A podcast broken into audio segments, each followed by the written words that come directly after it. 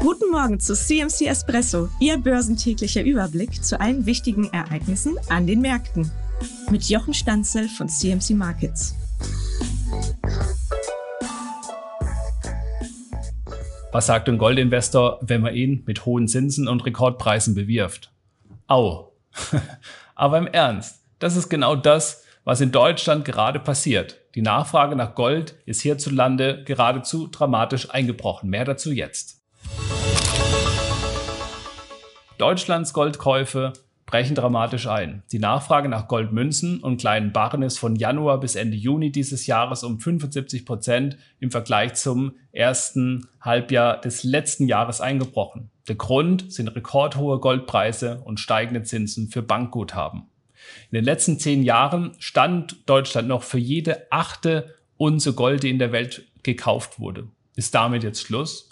Von April bis Juni dieses Jahres wurden in Form von Goldbarren, Goldmünzen, Gold-E T Fs und Goldschmuck in Deutschland nur zweihundertfünf Kilo Gold in Deutschland gekauft. Das ist ein dramatischer Rückgang von zweiundfünfzig Komma eins Tonnen Gold. Also wir sprechen von zweihundertfünf Kilo dieses Jahr, von zweiundfünfzig Komma eins Tonnen letztes Jahr. Dramatischer Rückgang um neunundneunzig Komma fünf Prozent ist das. Die Deutschen haben nicht nur weniger Gold gekauft, sondern verkaufen auch ihr Gold. Das hat das World Gold Council festgestellt. Große Mengen kommen da wieder an den Markt. Die Deutschen nutzen eben die rekordhohen Goldpreise, um hier auch mal Gewinne mitzunehmen. Auf der anderen Seite könnte man auch sagen, der Kapitalbedarf ist vielleicht gestiegen. Schlägt sich die Inflation wirklich so stark nieder? Interessanterweise trug sich der Einbruch der deutschen Goldnachfrage zu einer Zeit zu, in der in den U S A große Banken pleite gingen, die Credit Suisse in der äh, Schweiz gerettet werden musste.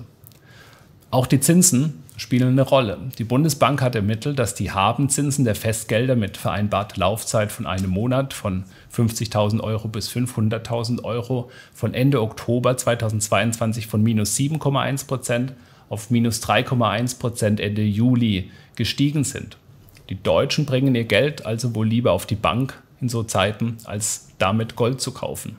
Dabei hält sich der Goldpreis in Euro gut. Am vierten Mai dieses Jahres erreichte er gerade erst einen neuen Rekord bei eintausendachthundertvierundsiebzig Dollar. Jetzt notiert er bei eintausendachthundertneun Dollar in Schlagweite zu diesen Rekordständen. Trotzdem ist das Interesse an dem Goldkauf in Deutschland gesunken. Die Zahl der Neueröffnungen von Goldkonten hat zweitausenddreiundzwanzig stark abgenommen. Das steht im krassen Kontrast zum Rest der Welt, vor allem äh, zu China. Da musste die Regierung sogar zeitweise ein Goldimportverbot aussprechen, um ihre eigene Währung zu stützen. So viel Gold kaufen die Chinesen. Wenn Sie mehr zu diesem Goldimportverbot in China erfahren wollen, dann sollten Sie dieses Video auf keinen Fall verpassen. Ansonsten freue ich mich über Likes und Abo unseres Kanals und ich würde gerne von Ihnen erfahren, ob Sie jetzt auch in den Kaufstreik beim Gold eingetreten sind. Let me know. Bis bald.